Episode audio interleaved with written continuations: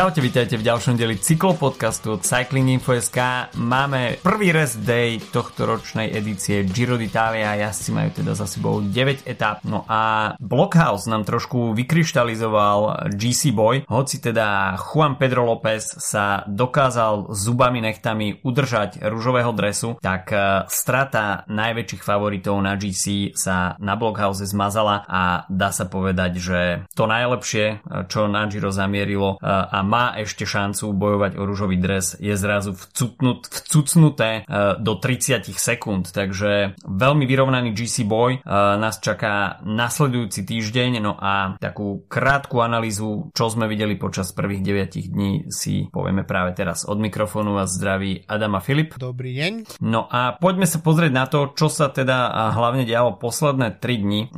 No a mohli by sme začať etapou číslo 7 logicky z Diamante do Potenci, kde sme možno očakávali, že e, sa presadí únik, ale rozhodne sme nečakali to, e, že sa bude atakovať e, neviem koľko desiatok kilometrov pred cieľom a že v podstate celá tá etapa bude jeden obrovský chaos a na každom výškovom metri, respektíve dokonca aj v zjazde uvidíme veľmi aktívne pretekanie, ktoré v konečnom dôsledku bolelo asi celé štartové pole. Myslím, že celkovo tieto 3 dni, keď to porovnám s tým, že, že v akej situácii sme nahrávali tie posledné 3 uh, eh, etapy, teda posledné etapy pred týmito troma etapami v minulom podcaste, tak som mal pocit, že ani nemáme moc o čom hovoriť. Aj tak sme samozrejme sa zakecali na pol hodinu aj viac, ale teraz uh, mi príde, že to bolo nabité totálne um, presne už uh, odpoveď na tú uzývanú šiestu etapu, kde bola tá nízka priemerka, ktorú som viackrát spomínal, tak bola presne táto, um,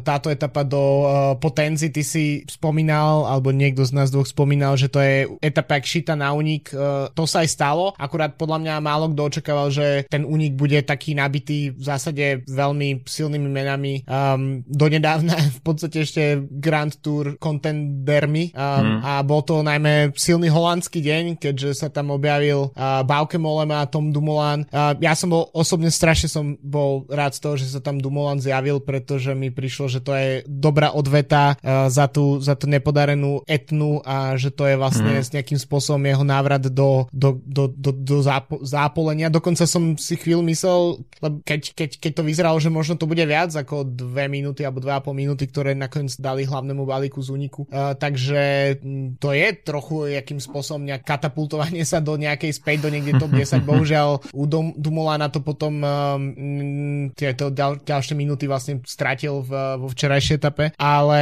e, zohral tam neskutočne dobrú robotu, ktorú potom jeho tímový kolega Ken Bauman využil. V podstate ten záverečný únik sa vyformuloval s mega skúsenými jazdcami. V podstate Bowman bol jediný, ktorý nemal Grand Tour e, etapu na svojom konte. Bol tam teda spomínaný Bauke Mollema, bol tam Davide Formolo a Tom Dumoulin. Tom Dumoulin bol viackrát dropnutý, ale podaril sa mu vždy dotiahnuť späť a potom spravil proste taký hmm. lead-out Bowmanovi, ktorý bol, od ktorého sa aj očakávalo, že aj keď je to možno najmenej známe meno, tak takže bude uh, najexplozívnejší v tom záverečnom šprinte. A tak sa aj stalo, proste Dumoulin stiahol stratu, keď ho dropli posledný krát, išiel rovno na čelo, začal tam tlačiť, uh, čo mu st- sily stačili v podstate a to využil Bowman k uh, šprintu a odniesol si svoju prvú uh, životnú Grand Tour etapu, takže to bolo akože super, uh, super vec, takisto si myslím, že, že dobre sa tam ukázalo aj ten súboj, taký ten mikrosúboj Lenarda Kamnu s, uh, s Lópezom, o vlastne v podstate mm-hmm. o mhm. rúžový dres. Myslím si, že Kemna sa snažil niekde proste získať nejaké,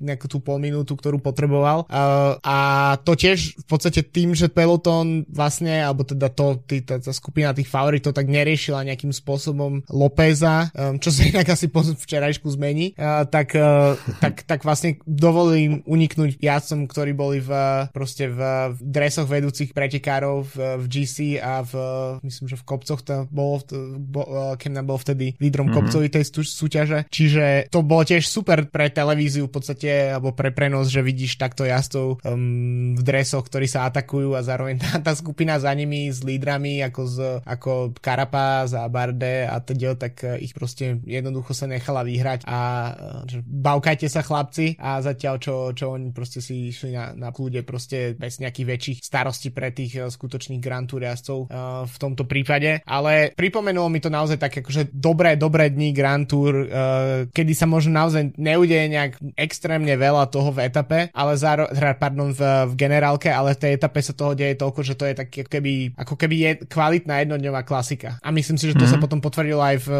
o deň neskôr, ktoré mal ešte akože viac klasikársky rast tá etapa číslo 8. Skutočne skvelé správy, správy aj pre Jumbo Visma, nielen teda víťazná etapa, ale uh, perfektná práca od Toma Dumulana, ktorý sa skutočne zdal byť po tej etne úplne vybavený, ale našiel dobré nohy v etape číslo 7 a hoci teda nebojoval v konečnom dôsledku o etapové víťazstvo, tak uh, výrazným spôsobom tam prispel uh, k, v tých záverečných kilometroch k tej pohode pre Kühne Bowmana, pretože jednak Molema tam bol veľmi aktívny a Formulo takisto je známy tým, že vie trošku prikúriť pod kotlom a skúšali to na, na dvojicu uh, Bauman Dumoulin. Chceli tam jednoznačne minimálne jedného z nich uh, odpárať, aby neboli v početnej prevahe do toho finišu a to sa im nakoniec nepodarilo. Tomu Dumoulin to tam tým svojim dieselovým tempom vždycky dokázal mm. uh, zalepiť tú dieru a nakoniec Ken Bowman sa mohol radovať zo svojho prvého uh, Grand Tour víťazstva. Takže určite vzprúha pre tým Jumbo Visma, ktorí prišli asi s väčšími ambíciami na Giro, ale čo sa GC poradia týka, tak na tie najvyššie priečky stratili nárok a víťazná etapa v 7 deň, tak uh, je určite nejakým spôsobom jednak motivačná a pridať to trošku na pohodu do, do ďalších 14 súťažných dní, síce už ich máme menej, ale, ale predsa len víťazstvo v tom prvom bloku je určite dôležité minimálne a o to ešte viac, pokiaľ sa teda spacká nejaká tá snaha o GC. Áno, špeciálne presne, že v, myslím si, že veľmi rýchlo, keď poetne si v Jumbovi sme povedali, že OK, tak, uh, tak tam tá cesta nevedie. Um, preorientovali sa na, um, na, t- na tú etapu. V podstate Dumoulin ešte pred etapou, keď sa ho pýtali, tak, uh, tak hovoril, že určite nejde do, do úniku, ale potom sa tam jednoducho sa tam zjavil. Um, ono zase uh, môžeme hovoriť o nejakej psychologickej pohode, ale tá prichádza až po tej vyhranej etape, lebo na druhej strane, ak by v takéto zostave um, nezvládli ten záver v dvojici proti dvom iným pro, pro, protijazdom, tak by to mm. tiež bol akože prúser v zásade, že, že vlastne, mm. ako nie je to samozrejme žiadna garancia víťazstva, že máš dvoch jazdov špeciálne v takomto teréne, ale je to rozhodne, či to pridáva na nejakým spôsobom na výhode, taktickej minimálne. V podstate videli sme to aj uh, v etape o deň neskôr, kde Thomas mm. Degen mal Harma van Hukeho um, a to je akože takže vlastne oni si dobre si s tým poradili, myslím, že Dumoulin presne to, to, to tak, tak, ako sme ho poznali ešte ako Grand Tour lídra, ktorý dokázal presne tým dieselovým spôsobom sa dostať späť do hry, tak teraz to dokázal um, a presne ako hovoríš, tak Jumbo Visma síce ten cieľ nemá splnený, ale aspoň im padol kamen zo srdca, lebo nemusia riešiť to, že či vyhrajú etapu alebo nie, alebo už jednoducho majú vo vrecku a myslím si, že tá zostava je silná na to, aby kľudne mohli atakovať uh, v kopcoch v ďalších etapách, mm-hmm. či už s Omenom alebo s uh, Tobiasom Fosom alebo aj práve s Dumulanom, ak, uh, ak bude mať uh, naďalej nohy. Takže je to rozhodne dobrý krok pre nich a je to, je to ako hovoríš, veľká pohoda a myslím si, že tu potrebovali hrozne v Loto Sudal po tom mm-hmm. nevydarenom uh, šprinterskom bloku s Calebom Ewanom a uh, podarilo sa im to v Neapole. No, toto skutočne mm, môžu ruky nohy boskávať uh, dvojici Harm Fanhuke a Thomas Dechent, ktorá tam zrežirovala úplne geniálne na štýl Dumolana s, Bow, s, s Bowmanom z predošlého dňa, takže určite tam bola inšpirácia, ale ako si už hovoril, tak tie prvé šprinty s Calebom Ewanom, od ktorého sa čakali víťazstva a s tým spojené UCI body neprišli a kto by to bol povedal, že Thomas de Hand bude zachraňovať česť týmu Lotto Soudal. Samozrejme Thomas de Hand ako vyhlásený únikový špecialista hm. až tak to neprekvapilo, ale ten únik dňa, ktorý sa vyformoval vpredu, mal obrovskú kvalitu, pretože už e, v preview etap sme hovorili, že je to ako keby šité na Fanderpoola, ale už ako si ty spomenul minule, tak e, zdá sa, že Fanderpool bude musieť vyzrieť e, trošku na tú Grand Tour scénu a ešte je vidieť, že nie je z neho Grand Tour jazdec, je pre, predsa len niečo iné vedieť zabrať prvé 3-4 dní a hlavne keď sa počas prvého dňa získa rúžový dres, tak to dáva krídla, ale jednoducho tá niekoľkodňová konzistentnosť za sebou, keď si priamo porovnáme Vanderpoola a Vouta Fanarta, tak to ide jednoznačne navrh u Fanarta, mm. ktorý dokáže viac dní za sebou pracovať predtým, pracovať aj na seba a to u Fanderpula zatiaľ nie sme schopní vidieť. Snaží sa, ale je vidno, že taký ten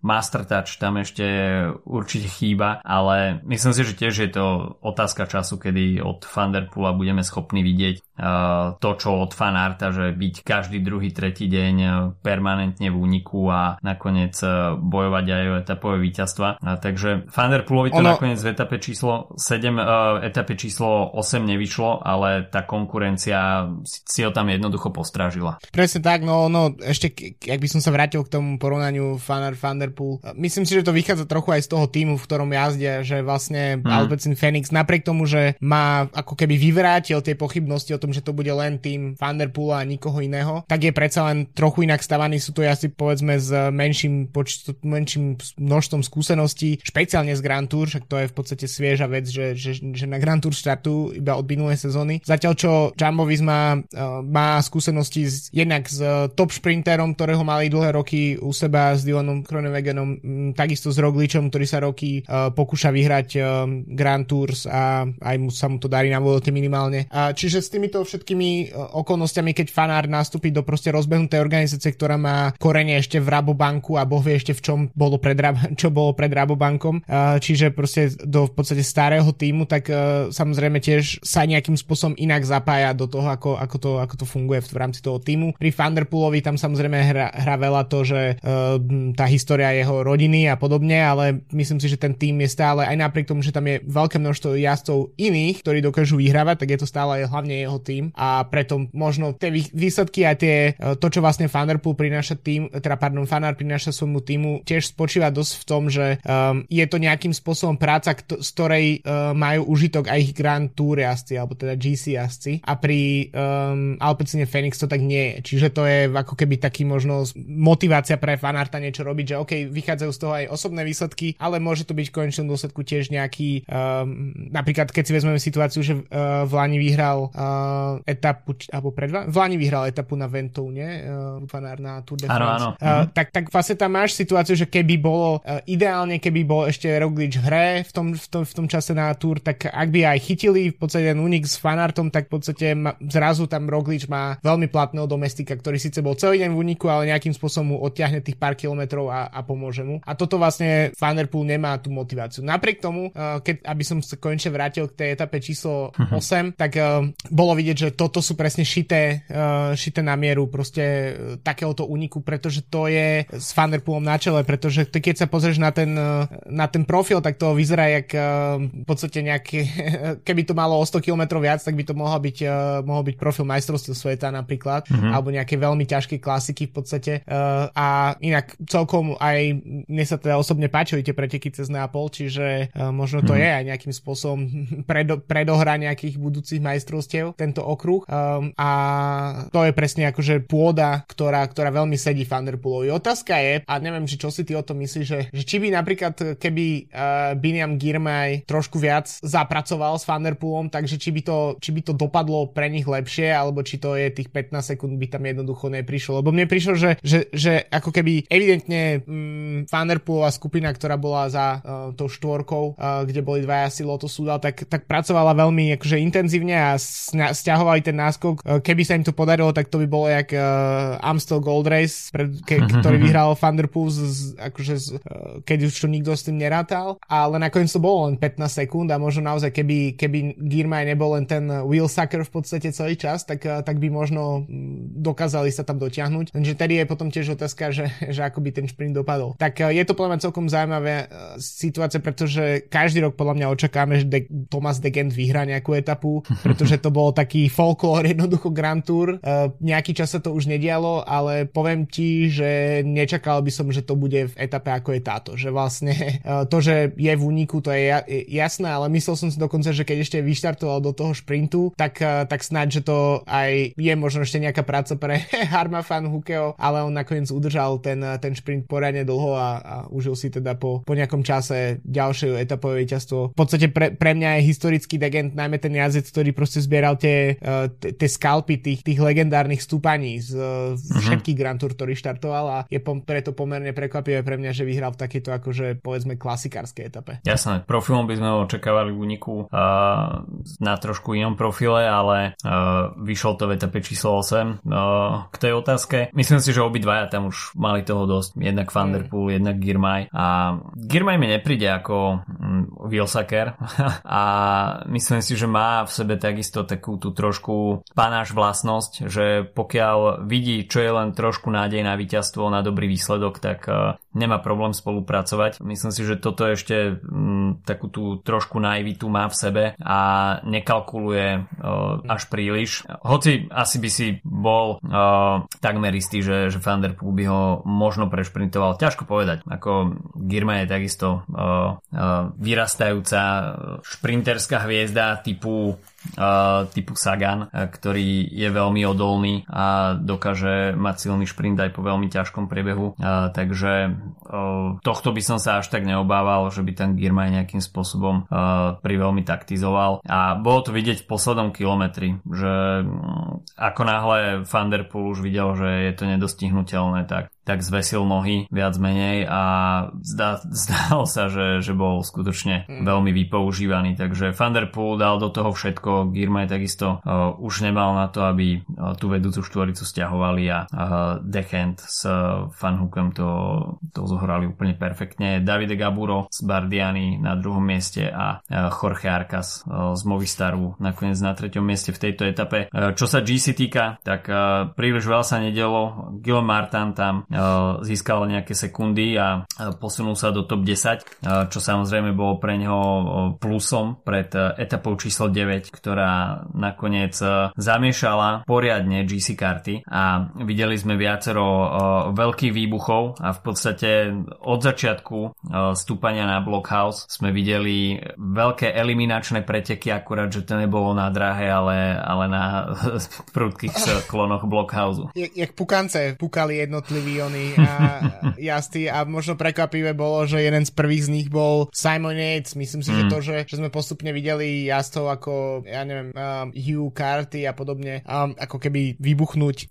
Nechcem tým znižovať ich kvalitu, ale v podstate sa také veci sa dajú očakať v rámci Grand Tour u tých uh, menej, uh, povedzme, menej jednoznačných Grand Tour lídrov, ale mm-hmm. to, mhm. že Simon Yates vybuchol a vybuchol tak skoro je dosť veľké prekvapenie. Ukázalo sa potom, že um, ten pád, ktorý mal v etape na Etnu, um, ktorú ešte ako keby zvládol, aj keď viackrát tam vtedy bol počas uh, etapy v uh, aute, um, niečo sa tam riešilo, myslím si, že tým nás chval nechcel nejak uh, hovoriť o tom, že nie je úplne na tom ideálne zdravotne, tak sa to prejavilo v podstate hneď na začiatku toho, toho hustého stúpania, no ale tiež netreba zabúdať, že celá etapa mala 191 km a stúpal sa v podstate od, od, od štartu, um, mm. takže myslím si, že um, to sa tiež prejaví, bol to jed, myslím, že Matt White práve športový riaditeľ uh, z týmu um, Simona Yatesa, tak Bike Exchange, presne Oriky som chcel povedať, a, a, ale tak, tak, tak v podstate uh, povedal, že to je podľa neho jeden z naj, najťažších štartov G- Grand Tour etapy, aké videl. Uh, môže byť, neviem, nebudem sa s ním hádať o tom. Uh, a myslím si, že ja som len celý čas dúfal, že budem niekde vidieť, že um, informácie o tom, že ako sú na tom v grupete s, s Cavendishom a s Calebom Ewanom a podobne a s Arnoldom Demarom Majerom nakoniec stratili 3 čtvrte hodinu a zmestili sa do toho limitu um, celkom pohodlne, skoro o 10 minút alebo 11 minút, ale m, podľa mňa ten štart a celkový ten priebeh etapy a záverečné stúpanie naozaj vyzeralo, že nielen eliminačné preteky v rámci GC lídrov, ale aj eliminačné preteky ako celkového pola. A možno keby tie preteky boli povedzme o trošku kratšie a tá možno to stredová pasáž, ktorá nebola až taká, až taká ťažká, tak, tak by to možno ani, ani printery nedali v tomto prípade. Trochu možno zaujímavosť ešte kým sa dostane dostaneme k samotným tým lídrom, ktorí teda, o ktorých sa budeme baviť teraz asi ako o najväčších favoritoch uh, Gira, tak uh, veľké prekvapenie pre mňa starí harcovníci, Pocovivo, Nibali, mm. Valverde, pretože oni naozaj vydržali toho dosť veľa v tej etape uh, a v podstate sa držali do relatívne neskorých kilometrov nejako uh, jazdci, uh, kto, o ktorých sme spomínali, ak práve Simon Yates alebo Hugh Carty alebo ďalší. A tiež uh, ešte čo sa oplatí spomenúť, lebo tiež si to naznačil v minulom podcaste, že sa nám vrátil Sky, ten vlak mm-hmm. uh, v podstate vrchársky, tak uh, myslím, že v sa teraz naozaj uh, sa, to, sa to potvrdilo na, na v podstate štart, štarte k Blockhouse, pretože um, tam robili naozaj veľkú robotu pre Karapaza a myslím, že Richie Port sa ukazuje ako jeden z uh, fakt, že kľúčových domestikov v týchto pretekoch um, a sám síce strátil, ale, ale odjazdil tam toho naozaj veľa, takisto Pavel Sivakov, čiže v podstate všetci jazdci, ktorí nejakým spôsobom relatívne skoro stratili um, v podstate tú GC pôdu pod nohami, tak teraz všetci robia pre Karapáza a myslím si, že z toho budú, uh, že z toho v Ineose budú veľmi nadšení, ako to, ak to bude takto pokračovať, pretože Karapaz naozaj má veľmi výhodnú pozíciu v porovnaní s jeho najväčšími konkurentmi. No ani sa nechce veriť, že toto sú jedny z posledných e, pretekov Richieho Porta vo svojej kariére. Skutočne Port ako za mladá.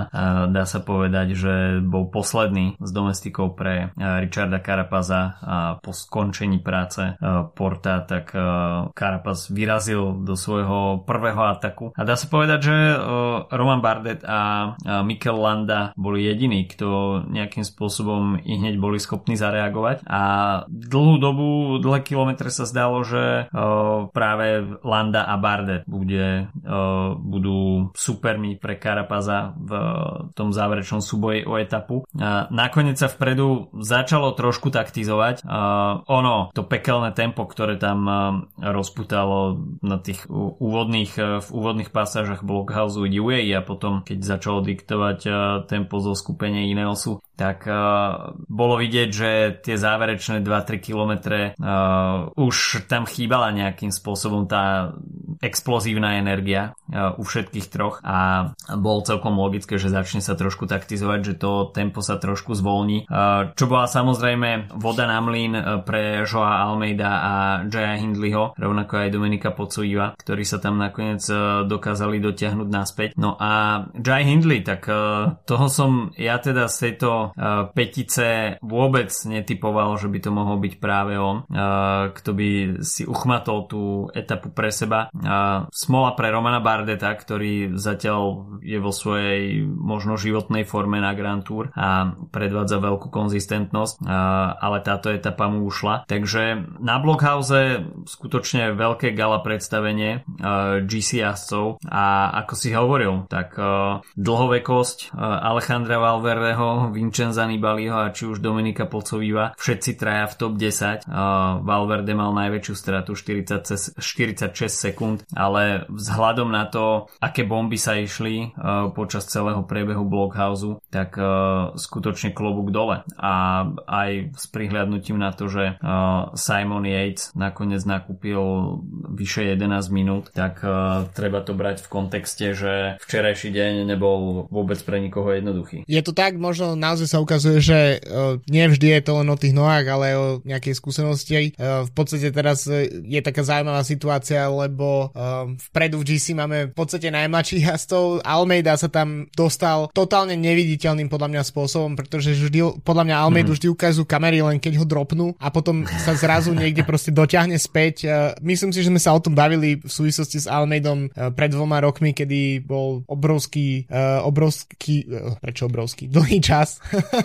pretože bol dlhý čas v rúžovom drese na, na Gire v 2020 a uh, v podstate sa ho, nik- aj keď ho dropli, tak vždy sa keby držal. Nebolo to, nikdy nedošlo k takému tomu výbuchu, ako, ako mal mm. Simon Yates včera v podstate. A myslím si, že Almeida e, naozaj sa ukázal presne taký, ako, ako aj Hindley v podstate z toho veľmi dobre uh, vyšiel. Um, pri Hindley mi je to zaujímavé, lebo naozaj ten, um, myslím si, že nie sme jediní, ktorí považovali Hindleyho výsledok na Gire 2020 za skôr dielo náhody a skôr to, že aká tam bola vtedy konkurencia, ako sa zbehli uh, okolnosti, ale ten talent tam naozaj je a je to ďalšie proste sípanie na hlavu um, u mňa um, pri, pri hodnotení prestupovej politiky Bory, kedy som mal pocit, že to proste, že na čo a, a je to ďalšia proste vyhratá etapa s, s jazdcom z tejto skupiny pre, pre mňa proste 5 až 7, 5 až 8, 5 až 10 v, v generálke, mm-hmm. ale Boh vie, no, Hindley je momentálne 5. Tie rozdiely, ak si spomenul, sú minimálne, v podstate uh, máme 7 jazdcov ktorí sú v hre. Ja by som možno odtiaľ trocha Guillaume a Barta ma, Martena poslal preč, pretože on sa vždy dostane nejakým unikom vydareným späť do hry, ale potom potom na ďalšom stúpaní je z neho von. Takže by som povedal, že momentálne 6 jazdcov uh, má v podstate, alebo 5 jazdcov, ak si odmyslím ešte Juana Pedra Lópeza, tak je, je to Almeida, Bardet, Carapaz, uh, Hindley a Landa je v podstate sú reálne situácie, kedy môžu pomýšľať o boj o uh, rúžový dres. Samozrejme, povedal by som, že pole position je momentálne Carapaz, hmm. ale le, tie rozdiely sú tak minimálne, že to naozaj môžu, môžu ísť aj o vlastne šprinterské nejaké tie sekundy, ktoré získajú v nejakých, eh, nejakých situáciách, že sa teraz dostanú späť. Uh, Juan Pedro López to načasoval podľa mňa fantasticky včera. Uh, ešte ak by tam nemal um, zaseknutie, um, kedy tam došlo k, neviem, nepamätám si už s ktorým jazdcom to bolo, ale došlo tam k... Á, so samom omenom tam došlo mm. vlastne k problémom, kedy sa dotkli kolesami, tak by práve po mne dopadol ešte lepšie, ale už aj toto je výkon, ktorý naozaj uh, vidieť, že ten rúžový dres naozaj dokáže, dokáže pohnať, alebo teda všeobecne dres lídra dokáže pohnať jazdca k uh, životným výkonom a je veľmi pravdepodobné, že v najbližšej skutočnej kopcovitej etape ten dres už stratí, pretože práve po mne tie sekundy tam uh, nebude, do, nedokáže proste udržať, ale minimálne na najbližších pár dní sa v tom rúžovom drese ešte udrží. No, opäť sa môžeme zahrať na čo by bolo keby. Uh, Juan Pedro López nestratil vtedy kontakt, pretože uh, v tom bola to veľmi nešťastná situácia pre ňo, pretože počínal si v danej chvíli veľmi dobre. To tempo tam bolo konštantné, hoci veľmi vysoké, ale Juan Pedro López sa držal v skupine favoritov a nič nenaznačovalo tomu, že by mal byť najbližšie 100 metrov, najbližšie stovky metrov dropnutý a prišiel tento kontakt uh, so samom momenom, uh, stratil kontakt s čelnou skupinou a potom ho stalo veľmi veľa síl. Uh, to doťahovanie skupiny nakoniec uh, tomu neprišlo a limitoval straty, dokázal to nakoniec uhrať na tých 12 sekúnd a ešte aj s tým dovedkom, čo som zachytil, že sa ospravedlnil potom Samovi mm-hmm. Homenovi, po ktorom tam uh, hodil flašu alebo čo. Takže bol tam podľa mňa v veľmi veľkom psychologickom uh, súboji aj možno sám so sebou a naozaj si prežil včera takú veľkú Grand Tour školu, dá sa povedať a bola to pre ňa taká prvá veľká, veľká vrchárska výzva na, na tohto ročnej túr v rúžovom drese. Uh, samozrejme je to niečo úplne iné ako, ako keď uh, človek získa rúžový dres v úvodzovkách z ničoho nič a, a potom ho musí v ťažkých horských etapách uh, s nabitou konkurenciou, ktorá už v podstate ide na plné obrátky uh, ho hájiť a potom sa prihodiť takáto uh, banálna vec, tak, ktorá človeka rozhodí, rozhodí ten rytmus, tak je to veľmi nepríjemné, hrajú tam nervy veľkú, veľkú úlohu, takže Juan Pedro López to nakoniec dokázal zvládnuť. Uh, 12 sekúnd, čo samozrejme nie je veľa, hej, nikto asi neočakáva, že Juan Pedro López bude mať na sebe rúžový dres aj počas druhého rest day a vstupovať do tretieho týždňa v rúžovom to asi nie, ale napriek tomu sympatická snaha a líderský dres na Grand Tour sa, sa bráni za každú cenu v podstate, pokiaľ ten jazdec nemá nejaké ambície, dajme tomu šprinterské, byť, byť Van der Poel alebo, alebo ostatní šprintery, keď sa príde do, na, do prvých kopcov, tak uh, tam to nemá cenu uh, hájiť uh, úplne uh, za každú cenu, ale uh, Juan Pedro López uh, patrí k solidným vrchárom, ktorí samozrejme sa budú chcieť udržať uh, v tom rúžovom čo najdlhšie. No a ako si už spomenul, tak uh, tá petica, ktorú si vymenoval, tak uh, určite uh, zvedie veľký súboj a Carapaz, uh, myslím si, že asi nikto nepochybuje o tom, že bude mať najväčšiu výhodu v ďalšom priebehu, aj čo sa svojho týmu týka. Predsa len tá vrchárska sila Ineosu tam je obrovská a môže sa o ňu kedykoľvek oprieť, ale rovnako môže, môže prekvapiť aj Joao Almeida, rovnako aj Roman Bardet. Jai Hindley ukázal, že sa ničoho nebojí a je schopný to tam poslať aj po tak ťažkej etape do solidného šprintu. Uh, no a Mikel Landa, tak ten v podstate ostal jediný, kto bude držať uh, vlajku uh, Bahrajnu Victorious. Peo Bilbao, ktorý sa zdal, že je v veľmi dobrej forme, tak mal tam nepríjemný pád, ktorý si myslím, že ho bude limitovať aj v ďalšie dni. Takže a napriek tomu Bahrain... prišiel 12, čo akože hmm. vzhľadom hmm. na tú situáciu, tak to mohlo byť oveľa horšie. Áno, mohlo to byť oveľa horšie, ale zdá sa, že, zdá sa, že tie GC karty sú asi v Bahrajne hmm. definitívne definitívne rozdané pre, pre Landu. Takže a keď sa pozrieme na tie rozostupy, tak e, v podstate všetci sú v rozmedzi 20 niečo sekúnd, čo je, čo je úplne perfektné a do toho druhého týždňa, ktorý takisto o, priniesie nejaké úskalia, a, aj čo sa generálnej klasifikácie týka, tak, e, tak to je skvelá pozvanka a myslím si, že sa budeme môcť tešiť na ďalšie skvelé súboje. No a poďme sa teda pozrieť, e, čo nás čaká v nasledujúce 3 dni na Gire. A dá sa povedať, že čo sa výškového, výškových metrov týka, tak sa dosť zvolní, ale napriek tomu ide o Grand Tour a ani v šprinterských etapách si GC asi nemôžu úplne vydýchnuť. Každopádne, etapa číslo 10, podni voľna, bude mať veľmi pozvolný nástup. Dá sa povedať, že prvá polovica etapy bude čistá placka a potom uvidíme v rýchlom slede hore-dole profil so troma kategorizovanými stúpaniami, hoci iba štvorky, ale posledné stúpanie vrcholí 8 km pred cieľom Viesi a tam si myslím, že by mohlo prísť k nejakým útokom od jazdcov jazdcov, ktorí nebudú chcieť čakať na hromadný šprinterský dojazd, takže tie posledné kilometre etapy číslo 10 eh, by mohli byť eh, pomerne zaujímavé. Eh, etapa číslo 11, tak to bude čistokrvná tranzitná etapa 203 rovinatých kilometrov a v Reggio Emilia to bude, dá sa povedať, že čistokrvná záležitosť šprintérov. No a etapa číslo 12, tak tá bude začínať v Parme, finišovať bude v Janove 202 km 2600 nástupaných výškových metrov na programe dňa 3 stúpania 3. kategórie. Dá sa povedať, že od štartu sa bude veľmi pozvolne stúpať až na vrchol Paso del Boco. No a potom v tej druhej polovici etapy uvidíme dve horské prémie 3. kategórie, ale tých záverečných 50 km tak bude v klesaní, potom sa to ešte trošku zdvihne. No a na záver uvidíme finish v Janove. Takže možno toto bude deň stvorený pre únik a takisto je možné, že si to šprinterské týmy nejakým spôsobom postražia a odolnejší šprintery sa zapoja do toho samotného záveru. Takže vstup do toho tretieho týždňa bude patriť iným typom jazdcov, ako sme mali možnosť vidieť v etape číslo 9 a určite sa k slovu dostanú jazdci, ktorí to budú chcieť skúsiť z úniku. Na, ale treba myslieť zase na to, že um, tiež ten peloton, predsa len GC jazdci trošku inak asi regenerujú ako šprintery po tom, čo sa dialo, aj keď pre mhm. všetkých to bol zaberak, ale šprintery predsa len si toho trpeli dosť. Uh, ja by som teda videl možno, že, že aj tá Jessina má podľa mňa, ako si hovorí, potenciál na nejaký taký klasikársky záver a 12 zase uh, podľa mňa sa si vyslovene pýta ten únik, aj keď ten uh, dojazd v podstate posledných uh, 10-12 km je úplne rovných, ale zase je to etapa, čo má cez 200 km, to tiež hrá svoju rolu. Takže typovačky máš pripravené? No, uh, tak myslím si, že tie, že tie prvé uh, dve etapy, uh, desina a jedenáctka, tak uh, by sa mohli skončiť šprintom, hoci možno tá desina trošku selektívnejším. A desinu uh, skúsim Biniama Girmaja. To bol môj typ.